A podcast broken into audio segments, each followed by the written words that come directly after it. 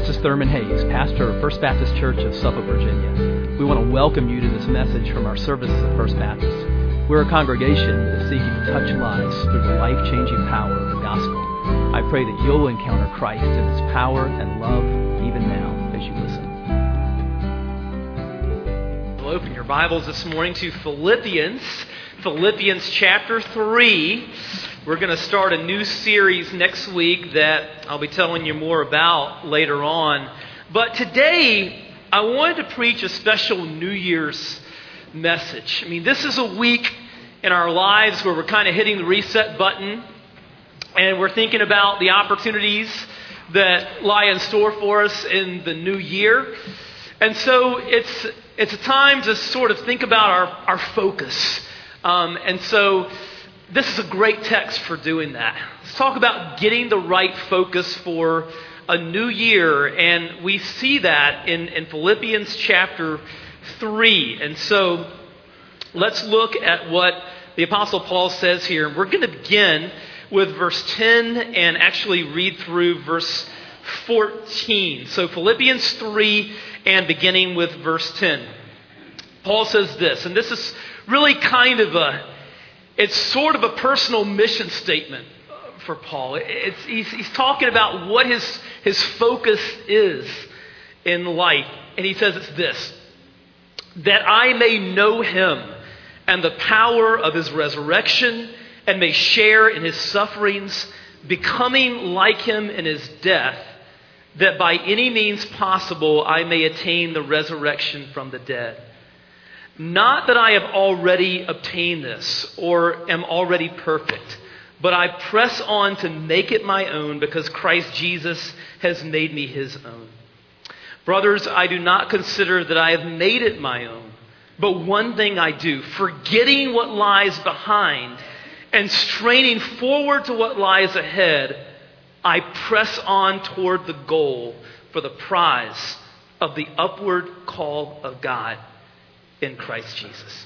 Let's pray together. Father, as we think about the opportunity that awaits us in 2016, we pray that you would orient our focus, that you would use your word to help us to see what our eyes should be fixed on as we enter this new year. We pray that your Spirit would open up this text and help us to understand it and apply it today. And we ask it in Jesus' name. Amen. I was watching a clip of an interview with the chief designer at Apple. It's a guy named Jony Ive. Jony Ive impacts your life, whether you know it or not. He's the guy that actually designs the iPhone and iPad, or any devices from Apple that you use. Jony Ive's had a big hand in it. And the interviewer was asking him what he had learned from the late Steve Jobs, the former CEO for Apple. And Jony Ive said this. He said, "Steve was the most remarkably focused person I have ever met. You can achieve so much when you truly focus. He would frequently ask, 'How many things have you said no to?' I would name off the things that I'd said no to, but he knew I wasn't vaguely interested in doing those things anyway, so there was no real sacrifice." True focus involves sacrifice. Focus is when you say no to things you want to do with every bone in your body, but you say no to it because you were focusing on something else. That's how stuff like the iPhone gets designed. That's how a company like Apple gets built. But if focus is essential in the corporate realm, how much more important is focus in the spiritual realm, where the stakes are infinitely higher?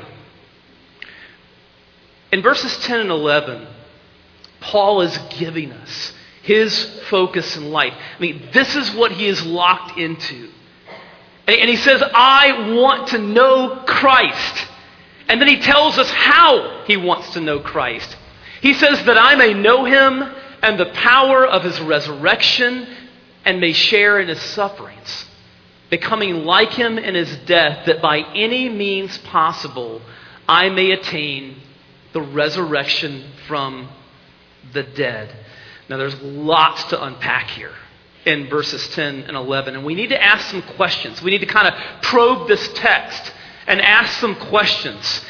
And the first one is this: what does it mean to know Christ and the power of his resurrection? Christianity Today did a survey of, actually Lifeway, and it was published in Christianity Today, did a survey of the American people over the past month or so, and about 50% said, I want to improve my relationship with God in the coming year. I want to know God better. But how many people mean what Paul means when he says, I want to know Christ better? What does he say here? He says, first of all, I want to know him in the power of his resurrection. And what's that all about? Well, sometimes it's helpful in when you're reading one of Paul's letters, if he says something that's sort of similar in another letter, it can kind of flesh out and help you to understand better what he means by it. So in Ephesians, which is written about the same time as Philippians, Paul was praying for the church at Ephesus. And he prays that God would open the eyes of their hearts to understand this. And we see it in Ephesians 1, 19 and 20. He prays that God would open the eyes of their hearts to understand what is the immeasurable greatness of his power toward us who believe, according to the working of his great might, that he worked in Christ when he raised him from the dead. And so Paul is praying there that God would open our eyes to see something. That he would open our eyes to see that the same power that raised Jesus from the dead dwells within us in the power and presence of the Holy Spirit. Sometimes we do life as Christians not really aware of the power that we have been given. In Disney's film, The Rookie, came out some years ago, Dennis Quaid plays the role of Jimmy Morris. It's based on a true story. Jimmy Morris was a guy who was a high school baseball coach and a high school teacher. And the guys on his team would always tell him, said, "Coach, you got a really good arm. I mean, you throw hard." But he just kind of blew it off. I mean, his dreams of playing baseball professionally had ended years ago, and he'd been through some injuries and so forth, and he thought he was too old at that point to even think about it. But one night, he's driving down a lonely country road in his pickup truck, and he sees one of these digital signs that tells you how fast you're going. And so nobody else on the road, so he pulls his pickup over, and he grabs a baseball and just kind of tosses it not hard, and the sign pops up 46. He's thrown it 46 miles an hour, so he knows it works. So he kind of limbers up a little bit, and the next time he winds up and he throws a fastball, and the sign pops up 76. 76 mile per hour fastball, not going to cut it in the major league. So he just kind of smiles and heads back to his truck. But when he turns his back, you see this digital sign kind of sputter, and the 7 turns into a 9. He's thrown the ball 96 miles an hour, but he doesn't know that yet.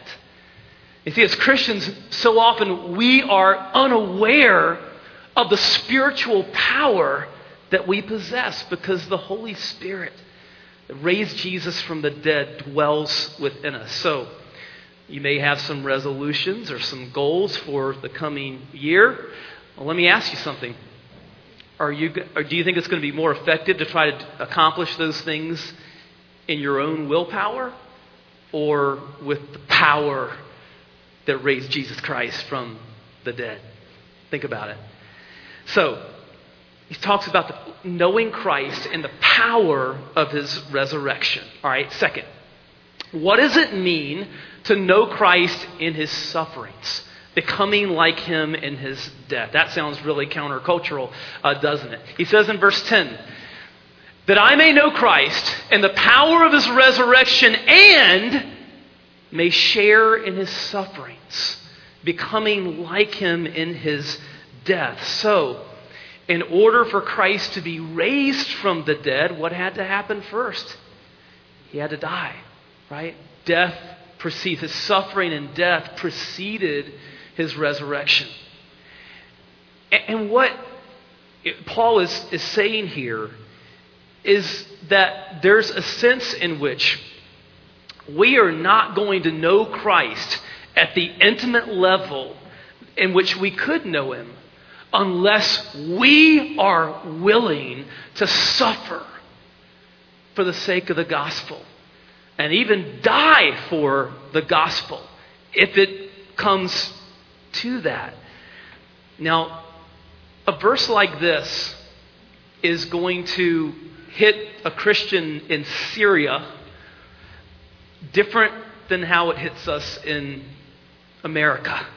Our lives are not immediately under threat for the sake of the gospel. So the challenge in our American culture, is to figure out, even how this could apply to us. But it can. Even though our lives are not under threat, it can apply to us. First of all, part of what Paul is talking about here is giving and sacrificing more of yourself for the sake of others. Now, you don't have to be living in a country where your life is being threatened for the gospel to do that. He's talking here about instead of trying to boost your own life and just living life for yourself, giving yourself away. Giving of your spiritual gifts and your time and your resources so that other people can know Christ or know him better. And in doing that, in sacrificing in that way, we come to experience actually more life and more knowledge of who Jesus is.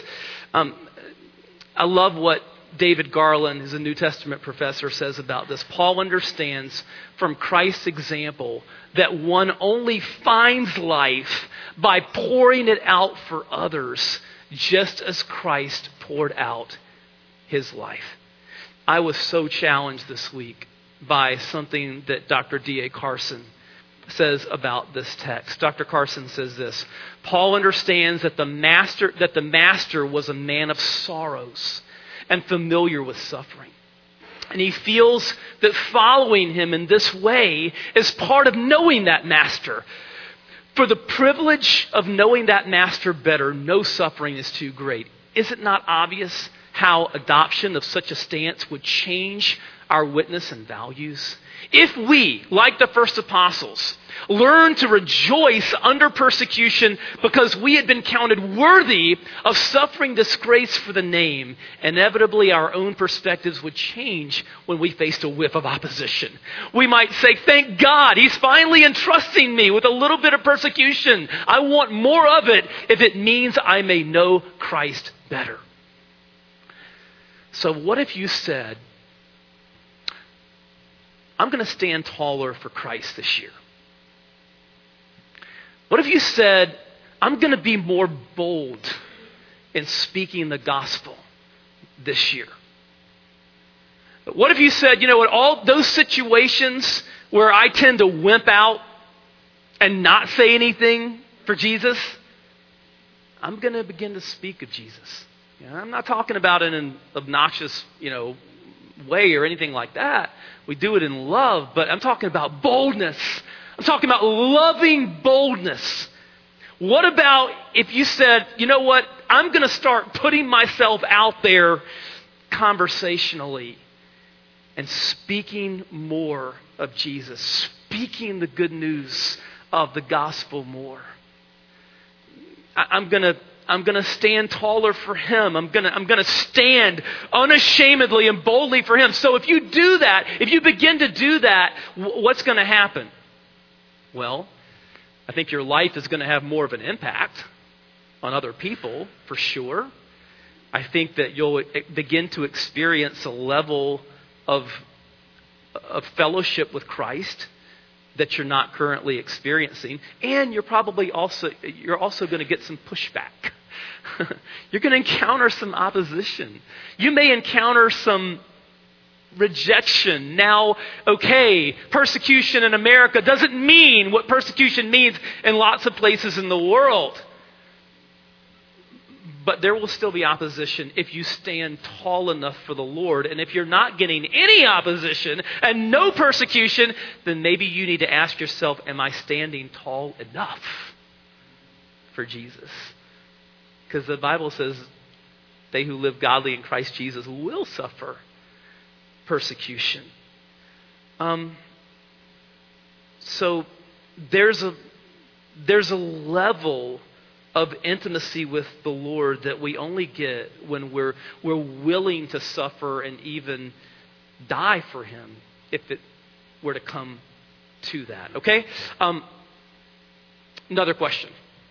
What does it mean to attain the resurrection from the dead? He says in verse 11, that by any means possible, I may attain the resurrection from the dead. Now, this is what Paul is ultimately looking forward to. The thing that he's ultimately looking forward to is the day when Christ was going to come again and He was going to be raised. Paul is looking forward to the day when he and all believers are going to be raised with glorified resurrection bodies. Now, this is what he's ultimately looking forward to. When I hear a lot of Christians talk in our culture today, our American church culture, a lot of times they don't talk like this is ultimately what they're looking forward to. A lot of folks, you would think, for a lot of Christians, the thing that they would say, if you ask them, what are you ultimately looking forward to? A lot of people would say, well, going to heaven. Well, going to heaven is wonderful. In fact, Paul talks about it in Philippians 1:23. He says, I desire to depart and be with Christ, which is better by far. Okay, he's talking about heaven there. Yes, it's glorious. Right? We're going to be with Christ. We're going to be with saved loved ones. And it's going to be wonderful. But if you ask Paul, what's the ultimate thing that he was looking forward to? He would not have said going to heaven. Paul would have said the ultimate thing that I'm looking forward to is being raised one day in a glorified body.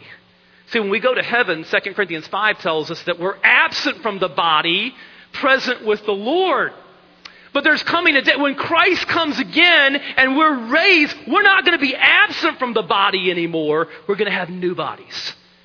We're going to have resurrected, glorified bodies, free from disease, free from decay, free from death, free from sin.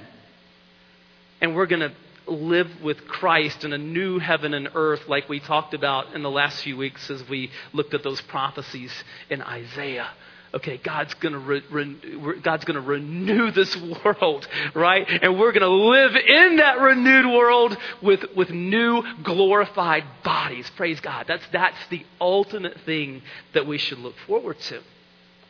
You say, well, how come Christians in America don't hear more about that? How come they think that, heaven's the ultimate thing and not resurrection? It's because as American Christians, a lot of times we're sloppy with the Scripture. It comes down to that. It comes down to the fact that we people in our culture, professing Christians, especially in our country, a lot of times we have more access to the Bible than ever. And yet, so many people are biblically illiterate because they just aren't digging into God's Word enough. Now, so ultimate thing he's looking forward to, resurrection, right? But what does he mean when he says that by any means possible, I may attain the resurrection from the dead? Paul, do you mean that this is something that you're trying to earn from God? No. It can't mean that. It would contradict everything else that Paul ever said, because our eventual resurrection is part of our salvation. And salvation comes to us by what? By grace through faith. It is the gift of God. It is not by works, so that no one may boast. Okay, so this is not something that Paul is trying to earn, or that's not what he means when he says that I may attain the resurrection from the dead. The last thing he means is that it's something that he's trying to earn or merit. Okay, it can't mean that. Salvation comes to us as the free gift of God. It's based on the work of Christ, not our work. And so we need to be very clear about that. He's also not saying that he has any doubt about it. He's not saying, well, I'm not sure this is going to happen. I hope it's going to happen. It doesn't mean that either. He doesn't know when it's going to happen. He doesn't know if he's going to be alive when Jesus returns, or if he's going to be already passed away when Jesus returns. He doesn't know the when, but he's not in doubt about the what. So what is he saying here when he says that by any means possible I may attain the resurrection from the dead? Well, I think he means this. When Paul talks about his salvation, he always did it with a sense of humility. And he always did it in such a sense that, to say that if I were to ever, and he didn't think he was going to do this, okay, but he would always, Paul would speak like this. He would say, if I were to ever just turn away from the Lord and start just living a life of self-indulgence and sin, I'm tired of this Christian life. I'm tired of all of the persecution and the things that I'm experiencing. I'm just going to turn away from God and do my own thing. Okay, Paul would say, if I were to ever do that, then I would not attain the resurrection from the dead, because it would prove that I was never a Christian to begin with. So look at what he says in 1 Corinthians 9. Okay, he says, "Do you not know that in a race all the runners run, but only one receives the prize? So run that you may obtain it. Every athlete exercises self-control in all things. They do it to receive a perishable wreath, but we an imperishable. So I do not run aimlessly. I do not box as one beating the air, but I discipline my body and keep it under control, lest after preaching to others, I myself should be disqualified." So in other words, Paul says, if I were to turn away from God and say, "God, I'm tired of you, I'm going to do my own thing," then what it would show is that I was never a Christian to begin with. It's not saying that we can lose our salvation, right? The Bible doesn't teach that. Paul's not saying that. But what Paul is saying, and what the Bible clearly teaches, is that if we are genuinely saved, then by God's grace we're going to persevere in our faith. Now, again, this is something that in sort of American churchy culture, I hear a lot of times something very different. I'll hear people talk about somebody who hasn't darkened the door of a church in years. They give absolutely no evidence whatsoever of being a Christian. There's no visible fruit in their life that they know the Lord. And I'll hear Christians say, "Well, yeah, but I remember when they prayed the sinner's prayer back in vacation Bible school when they were 8 years old, or I remember, well, yeah, but they made a profession, they walked down the aisle, they were baptized years ago, so I know they're saved." No, you don't. No, there's every reason to question whether or not such a person is saved if there is no fruit in their life. The Bible tells us that when we're truly born again, in fact, there will be fruit. We're not perfect. We haven't arrived yet. We still sin, but there is fruit, right? When you look at the long haul of a person's life, if they're genuinely saved, there's going to be growth in the Lord, and they're going to persevere in their faith. Look, Jesus says in Matthew 24:13, "The one who endures to the end will be saved." You say again, well, why don't we hear more of this? Well, Well, because again, people in a lot of times our culture, they're sloppy with the scripture. Right? The Bible is super clear on all of these things. And so that's what Paul is saying here, you know, that if I were to turn away from God, then what it would indicate is that I never knew him to begin with, right? And we need to understand that, because there's a lot of people in American culture that have made professions of faith, and they have a false sense of assurance because once upon a time they prayed a prayer or they walked an aisle or they were baptized. Friends, that is not biblical assurance. And we are not saved by making a profession of faith. We are saved by the possession of faith, which will be seen in our lives. So we need to be very careful, and even careful about the way we talk about these things. Don't come back from a mission trip and say 50 people were saved. No, 50 people made a profession of faith. Praise God. Whether or not they were genuinely saved, how many were genuinely saved, that's going to be seen over the long haul. Not because somebody raised their hand or prayed a prayer, right? We need to be very clear about this because the Bible is very clear. Okay, another thing. Pressing forward, not looking back. Pressing forward, not looking back. Verse 12. Not that I have already obtained this or am already perfect, but I press on to make it my own because Christ Jesus has made me his own. I love the way that this reads in Greek. There's a sense of capturing. It's like Paul is saying, I'm pressing forward to capture this because Christ has captured me. And see, this gives us our motivation in the Christian life. This is our motivation for obedience, is grace. Grace. We're not trying to earn anything from God anymore. We've already been given everything, right? Salvation is a gift. It's done, right? We have already been captured by God's grace. We belong to him. He has adopted us as his beloved sons and daughters.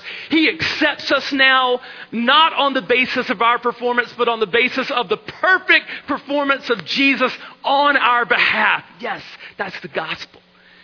So, our motivation now for obeying the Lord is all grace. It's all gratitude, right? We know that we're standing in God's grace in the gospel. And so now, because he has loved us so much, we love him. We love him, and we want to glorify him and honor him through our trust and our obedience. Okay, so that's our motivation for pressing forward. Super clear. Super important that we get that straight, right? We're not pressing forward to earn anything. No, we've been given everything. Okay, we're pressing forward out of gratitude because of what God has given us in the gospel. So he continues to talk about pressing forward, verses 13 and 14. Brothers, I do not consider that I've made it my own, but one thing I do, forgetting what lies behind and straining forward to what lies ahead, I press on toward the goal for the prize of the upward call of God in Christ Jesus. Now, the image that he's using here comes from sports, and specifically from track and field, and specifically from running, from a race, a foot race, which Paul was very familiar with. Where did the Olympics start? And the Isthmian Games, which were held in Corinth. Okay, that's all, they were all part of the Greco-Roman world. Paul is very, in fact, Paul has seen these games himself. So he's seen races. He's seen people racing one another, and he knows that in order to win the race, you can't look back. You can't be turning around and looking behind you if you're going to win a race at a highly competitive level where just a split second makes a difference. You can't look back. You've got to focus forward. You've got to focus on the prize. So he says, forgetting what lies behind. Now, maybe you've got some regrets about some stuff in 2015. Maybe you've got some regrets, period, that go before 2015. And your tendency is to keep looking back and dwelling on the past and maybe condemning yourself for what's happened in the past. Friend, listen to me. Part of Christian maturity is understanding that your past and the sins of your past are under the blood of Christ. Right? It's taken care of. And if you don't understand that, if you're constantly looking back, you're not going to be able to move forward. A couple of weeks ago in the Redskins game, there's an example of this. Maybe some of you saw it, but the Redskins were playing the Eagles, and at the end of the first half, the Redskins quarterback Kirk Cousins, there's like 6 seconds left or something, but they were right there at the goal line, and they could either kick a field goal or maybe even score a touchdown. And Kirk Cousins, instead of spiking the ball to stop the clock, inexplicably he kneels down, and the clock just runs out. And I mean, now that's the kind of thing where you would think you could, if you did something that humiliating on national TV and in front of 80,000 people or however many people were at the game, it's the kind of thing that could just, it's the kind of mistake that could just send you mentally into just cause you to tank. But you know what? He put it behind him, came back, played a great second half because he wasn't looking back. He wasn't thinking about what had happened.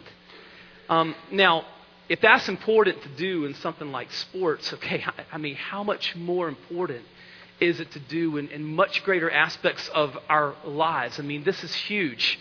It's huge. You must focus on the prize. You cannot be held back by looking back. If anybody could have done that, it would have been the Apostle Paul. Look at Paul's past before he became a Christian. He had Christians killed. He had Christians thrown in jail. But you know what? He knew that was under the blood of Christ. He knew it was forgiven. He knew Jesus had given him a new life. And, he was going to learn from what had happened in the past, but he wasn't looking back. He was focused forward, and we must be as well. Now, something else that he says here in verse 14. He says, I press on toward the goal for the prize of the upward call of God in Christ Jesus. What does he mean by that? The upward call of God. Well, again, the image is drawn from the games. Because in the first century, in the Isthmian Games or the Olympic Games, the winner would be called up by the judge. The judge would call out the name of the winner, and they would step up on the platform to receive the prize, which was usually like a laurel wreath, which was referred to as a crown. Paul says, this is the moment when I'm looking forward to. He says, I'm looking forward to the moment when I can hear that call of my Savior calling me up and giving me the reward. And that's exactly the image that we see in 2 Timothy 4. I have fought the good fight. I have finished the race. I have kept the faith. Henceforth there is laid up for me the crown of righteousness, which the Lord, the righteous judge, will award to me on that day, and not only to me, but also to all who have loved his appearing. Let's pray. Father, we pray that you would help us to live with that end in mind, to live for that ultimate moment when we can hear our Savior say, well done, and when we receive a crown that we can then take and put at the feet of our Savior. So we think about the opportunities that lie in store for us this year. We pray that by your Spirit that you would do things in our lives, take us places in our lives where we have never been before in our knowledge of you, in our walk with you. Lord, we want to know you.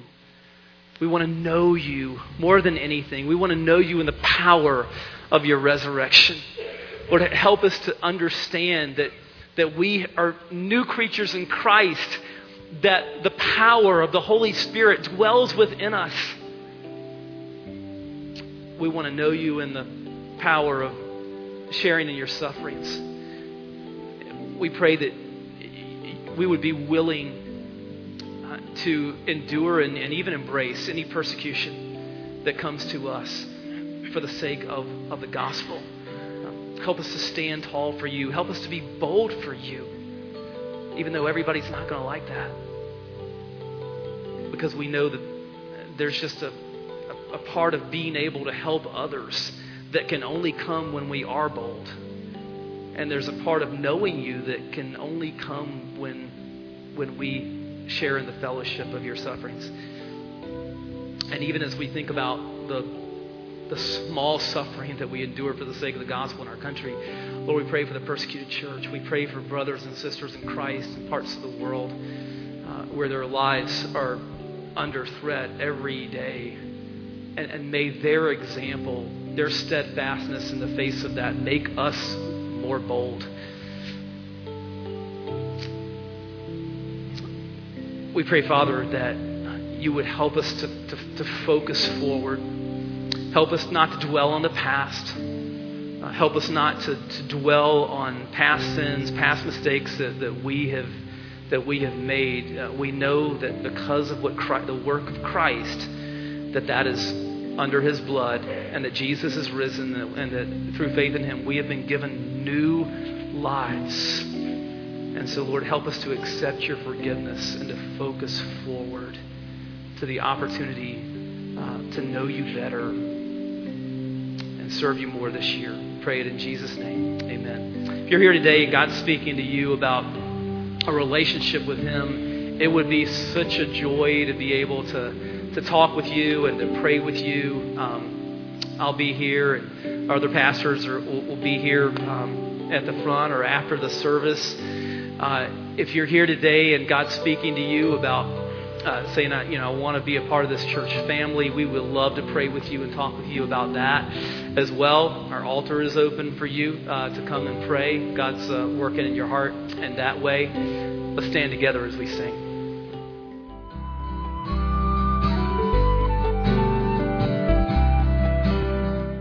I hope you've been blessed by this message. Christ is the answer for every need, now and for all eternity. As someone once said, Jesus plus nothing equals everything, and everything minus Jesus equals nothing. Have you trusted in Jesus as your Savior? If not, why not now? His arms are open wide to receive you. It may help to pray a prayer like this. Father, I know that you are holy and that I have sinned and fallen short of your glory. I know that you are a righteous God who must punish sin, but I believe that your Son Jesus took my punishment for me, died in my place, and rose from the dead so that I could have eternal life. Right now, I turn to Jesus and trust in his finished work for me. In his name I pray, amen. You know, the Bible says this in John 1:12, to all who did receive him, who believed in his name, he gave the right to become children of God. And that means that if you've received Christ, God has adopted you as his beloved child, his very own son or daughter. Just imagine it.